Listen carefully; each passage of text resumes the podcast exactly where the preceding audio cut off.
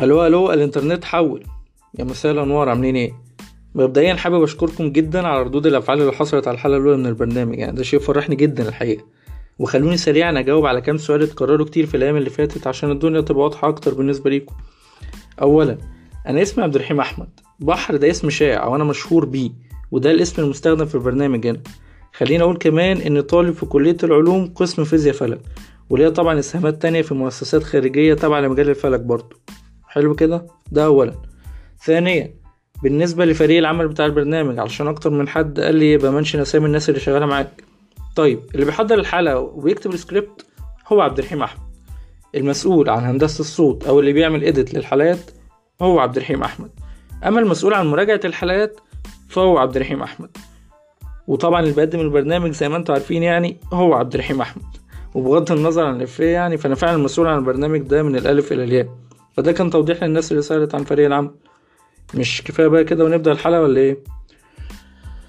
أهلا وسهلا بيكم في حلقة جديدة من برنامج استرونوميات البرنامج اللي نتكلم فيه عن أي حاجة كل حاجة ليها علاقة بالفلك والنهارده بشكل بسيط زي سلطة الكول سلو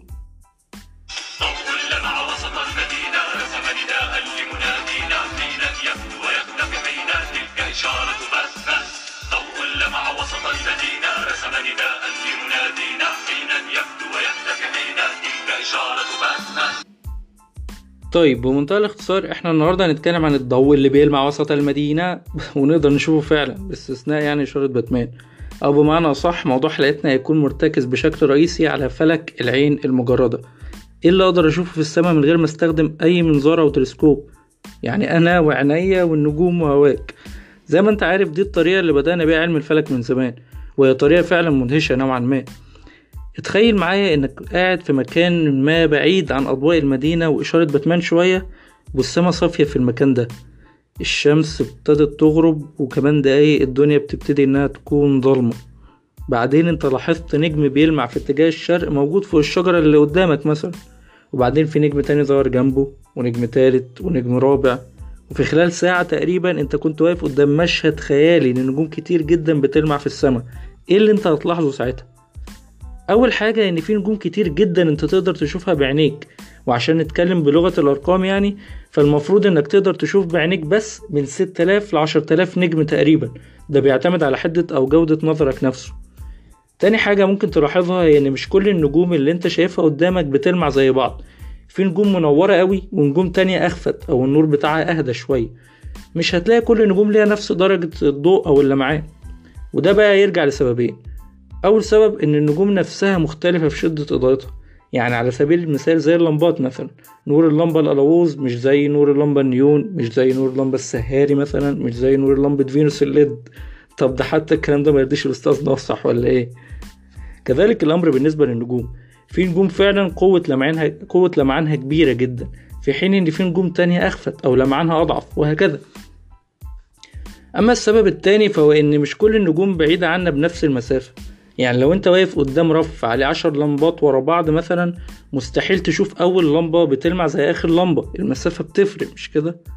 زي النجوم بالظبط. في نجوم قريبة منا جدا فبنقدر نشوفها بوضوح ولمعان قوي. وفي نجوم أبعد بكتير فبنشوفها أقل في اللمعان. الموضوع مش بسيط أوي زي ما هو ظاهر يعني. وأول واحد حاول يبسط الموضوع ده هو عالم فلك اسمه هيباركوس. هو اللي كان ليه الفضل في إنشاء أول كتالوج للنجوم. رتب فيه النجوم دي حسب شدة سطوعهم أو لمعانهم.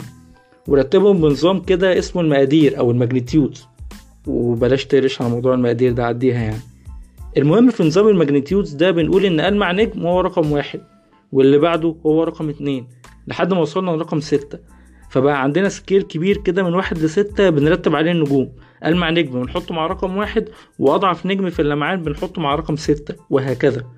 ألمع نجم بالمناسبة أنت تقدر تشوفه في السماء هو اسمه Sirius. أما بالنسبة بقى لألوان النجوم فالنجوم ليها ألوان. في نجوم آه، في نجم مثلا اسمه Vega أنت لو بصيت عليه في السماء هتلاقي لونه أزرق. كذلك في نجم تاني اسمه منكب الجوزاء ده بيظهر باللون الأحمر. نجم السماك الرامح ده لونه برتقالي. ولون كبي... ونجم كابيلا لونه أصفر. هحاول يعني أسيب صور للنجوم دي تحديدا في البوست اللي هنزله على الفيسبوك عشان الحلقة دي عشان تشوفوا الموضوع بنفسكم يعني. النجوم دي هي لونها كده فعلا وإحنا بنقدر نشوفها باللون ده عشان لمعانها شديد. في حين إن الغالبية العظمى من النجوم بنشوفها بتنور باللون الأبيض. ده لأن مستقبلات الألوان في العين البشرية حساسة جدا للضوء وألمع النجوم بس هي اللي تقدر تشوف ألوانهم بوضوح. حاجة كمان هتلاحظها وهي إن النجوم مش منتشرة في السماء بالتساوي. هتلاقيها كده متوزعة توزيع عشوائي. لكن إحنا في الغالب قدرنا نكتشف أنماط أو أشكال مميزة لشوية نجوم بالتخيل يعني وهنا إحنا بنتكلم عن ال constellations أو الأبراج. ومقصودش علم التنجيم خالص ولكن بالملاحظة الناس زمان شافت أشكال معينة بتشكلها مجموعة من النجوم اللي موجودة جنب بعض وقررت إنها تسمي تسمي يعني مجموعة النجوم دي. أشهرهم تقريبا هي كوكبة Orion كوكبة يعني مجموعة نجوم جنب بعض عاملين إيه شكل كده. كوكبة Orion دي بقى هي عبارة عن مجموعة نجوم واخدة شكل شخص رافع السلاح أو على الأقل يعني اللي سموها كانوا شايفينها بالشكل ده ساعتها. كذلك كوكبة تانية اسمها Delphinus ودي عبارة عن خمس نجوم جنب بعض عاملين شكل دولفين وكوكبة تانية اسمها Scorpion على شكل عقرب وهكذا. هحاول برضو إيه أسيب صور للحاجات دي بوسط الحلقة عشان تشوفوها بنفسكم. ودلوقتي أو النهاردة إحنا نقدر نميز أو نحدد يعني 88 constellations والحدود بتاعتها في السماء كمان. يعني لما أقول إن النجم الفلاني هو نجم في كوكبة Orion ده علشان موقع النجم جوه حدود كوكبة Orion الموضوع بقى عامل زي تقسيم الحدود بين الدول. يعني لو سألتك مثلا مدينة طرابلس فين هتقولي موجودة في دولة ليبيا بيروت موجودة في لبنان وهكذا. معظم النجوم اللامعة بالمناسبة ليها أسامي وأغلبها بالعربي كمان. زمان لما أوروبا كانت في العصور المظلمة كان عالم الفلك الفارسي اللي اسمه عبد الرحمن الصوفي بيترجم علم الفلك اليوناني القديم للغة العربية والأسامي اللي أطلقها ساعتها فضلت مكملة معانا لحد دلوقتي. بس علشان في نجوم كتير جدا ملهاش أسامي مشهورة علماء الفلك قرروا يخترعوا نظام تسمية جديد. عامل إزاي بقى؟ خليني أقولك قالوا إن هم هيسموا النجم حسب الكوكبة اللي هو موجود فيها ويدوله حرف يوناني قديم عشان يفرقوا بينه وبين بقية نجوم الكوكبة دي. ترتيب الحروف اليونانية دي بقى حسب ترتيب النجوم في السطوع أو اللمعان. يعني ألمع نجم في كوكبة Orion مثلا اسمه Alpha Orion واللي بعده في اللمعان اسمه Beta Orion وهكذا. بس علشان الحروف كمان بتخلص بسرعة فمعظم الكتالوجات الحديثة للنجوم استخدمت الأرقام في تسميتها والموضوع ده أصعب على فكرة. هيجي واحد ويقول لي الموضوع طلع معقد فعلا وأنا مش بشوف من الكلام ده كله يعني غير كام نجمة وخلاص الباقي أصلا ما بيظهرش. هنا بقى لازم نتكلم عن التلوث الضوئي لأن ده بقى اللي معقد علماء الفلك في عيشتهم أصلا. حضرتك لو عايز تبني مرصد فلكي كويس فلازم تبنيه في منطقة نائية تماما تخلو من البشر وأضواءهم السخيفة المشتتة. علشان كده أنت لازم تتغرب عشان تطلع رحلة رصد. يعني تروح محمية وادي الحيتان أو تروح مرصد القطامية اللي هو أنت هتقضي أكتر من نص وقت الرحلة حرفيا في الطريق بس.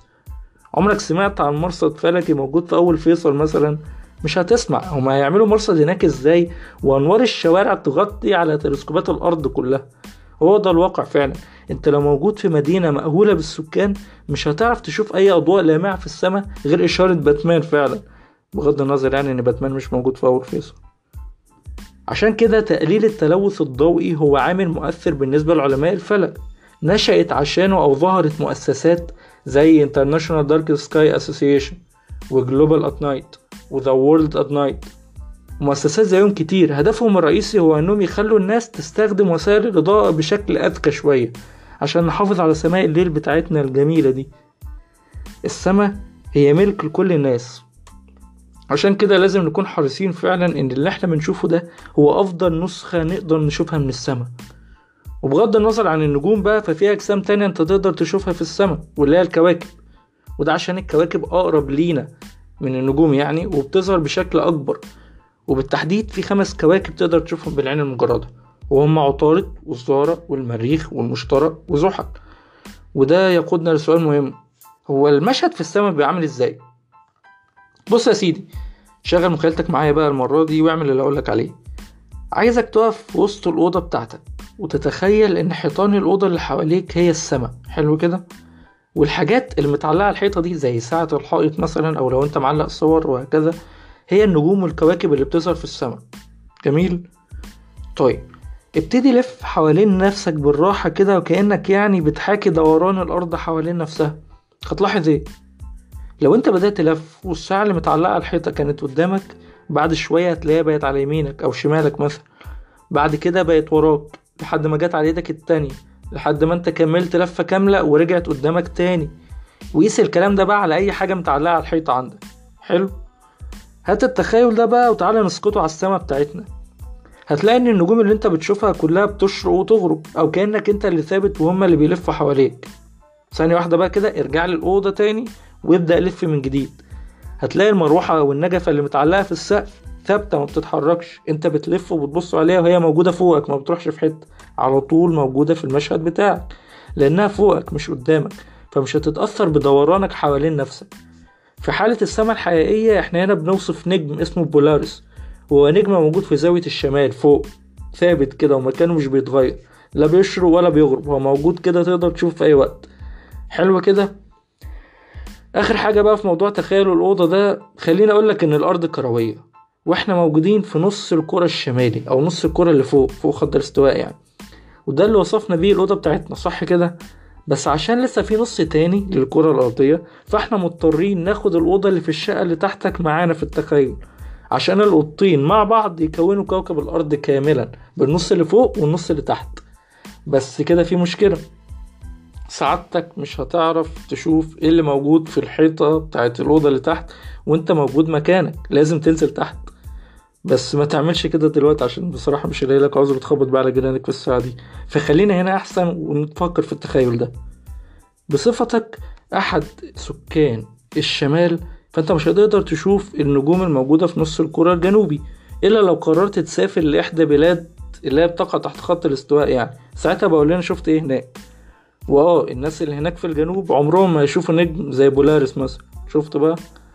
يعني خلينا نقول إن خط الاستواء هو اللي بيفصل بين شمال الأرض وجنوبها وده إحنا عارفينه لكن خلينا نعرف خط تاني وهو خط الأفق أو ال horizon.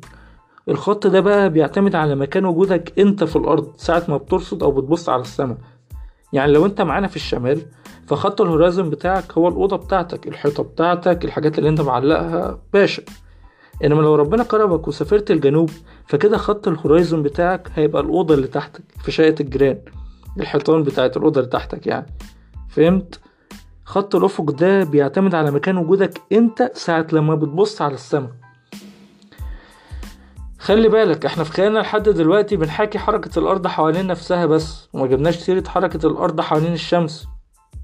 فاكر في أول مشهد اتخيلناه لما قلتلك إن أنت قاعد في منطقة صافية وهادية وبعيد عن المدينة والشمس غربت وفي نجم ظهر فوق الشجرة اللي قدامك؟ لو انت رجعت بعد أسبوعين تلاتة في نفس المكان والوقت ده هتلاقي النجمة مش بتشرق فوق الشجرة بالظبط هي اتشفتت للجنب شوية. وهنا انت اللي غيرت مكانك. يعني مثلا لو انت كنت بتدور في نص الأوضة فانت أخدت خطوتين يمين فالحاجة اللي على الحيطة اتشفتت للجنب شوية. وكل ما زاد الوقت زاد الشفت ده. ده لأن الأرض بذاتها بتدور حوالين الشمس وده حرفيا بيغير موقع رؤيتنا للسماء. الأرض بتلف دورة كاملة حوالين الشمس في سنة. يعني كل يوم هي بتتحرك خطوة بسيطة في المدار ده. يعني النجوم اللي كانت بعيدة عنك انت بتقرب لها أكتر كل يوم مع الخطوة دي. لحد بعد ست شهور هتلاحظ إن النجمة اللي كانت بعيدة عنك في الأول هي دلوقتي أقرب ما يمكن ليك كأنك بتروح لها. وبعد كده انت بتكمل مدارك حوالين الشمس فبتبتدي تبعد عنها تاني خطوة ورا التانية لحد ما ترجع مكانك الأصلي بعد ست شهور تانيين وهكذا. الأمر ده كمان هتلاحظه في بقية الكواكب. هيبان بشكل كبير في الكواكب الداخلية أو الكواكب اللي هي قبلنا زي عطارد والزهرة عشان بياخدوا وقت أقل في الدوران حوالين الشمس. كوكب عطارد مثلا بيكمل لفة كاملة حوالين الشمس في 88 يوم. عشان كده حركته أو تغيير مكانه هيكون ملحوظ والموضوع بالعكس مع بقية الكواكب اللي بعدنا بيظهر بشكل أقل يعني. حاجة كمان عايز أفاجئك بيها وهي إن كوكب الأرض نفسه مايل مش عمودي محور الأرض يعني. يعني شفت الأوضة اللي كنت بتتخيل نفسك فيها من شوية؟ أهي الأوضة دي بقى تخيل إنها موجودة في برج بيزا المائل. اللي هو كوكب الأرض لسه بيلف حوالين نفسه مرة في اليوم وحوالين الشمس مرة في السنة. بس هو بيلف وهو مايل مش مستقيم. وده اللي بيخلي مسار الأرض حوالين الشمس بيتغير. في شهر ستة وسبعة الجزء الشمالي من الأرض أو نص الكرة الشمالي بيبقى مايل أكتر ناحية الشمس. وبعدها بست شهور في ديسمبر ويناير يعني بيبقى أبعد بكتير عن الشمس. يعني بدل ما الشمس تشوف نفس الجزء من الأرض كل يوم لا هنكون في مرة مايلين ناحية الشمس فمسار الأرض حوالين الشمس هيبقى أطول وهنا النهار بيكون أطول يعني. وبعدها بست شهور هيحصل العكس هنكون مايلين بعيد عن الشمس وبالتالي مسار الشمس بيبقى أقصر وده بيخلي الليل هو اللي أطول. ده اللي بيخلي عندنا فصول السنة بالمناسبة يعني كل ده بتكلم عن الصيف والشتاء. والعكس بالعكس طبعا بيحصل مع أصدقائنا اللي في نص الكرة الجنوب زي ما إحنا عارفين. عشان كده وبسبب كل الكلام اللي أنا قلته حركة النجوم في السماء كانت مهمة فعلا الناس القدام. وعايز أقول لك إن إحنا اكتشفنا كتير وتعلمنا كتير عن السماء بمجرد ما إن إحنا كنا بنبص لها. بالنسبة للناس اللي كانت موجودة من زمن بعيد هم تقريبا كانوا مرتبطين بالسماء وكانوا عارفينها زي ما أنت تقريبا عارف شوارع منطقتك كده. وده اللي ساعد إن إحنا نوصل لكل اللي وصلنا ليه بعد كده. أنا شخصيا قضيت وقت كبير جدا وأنا ببص للسماء بالليل وحقيقي اكتشفت إنها بتزرع جواك شعور لا ينتهي من الدهشة والبهجة. وزي ما قلت في الأول يعني السماء ملك لكل الناس فياريت تخرج وتستمتع بنصيبك فيها. وفي الختام أعزائي المجتمعين مجتمعين حلوة دي. حابب أشكركم على وصولكم للجزء ده يعني. وكمان حابب أشكر الناس اللي توقعت موضوع الحلقة دي صح في البوست اللي أنا نزلته على الفيسبوك. وهم عمرو شعبان محمد عبد الله الشهير ببودي يعني وعلي علي الشهير بمدحت. وشكر خاص جدا لعلي محمود عشان ده صاحبي عادي. وإلى اللقاء في الحلقة القادمة واستنوني الأسبوع اللي جاي. وبس كده سلام عليكم.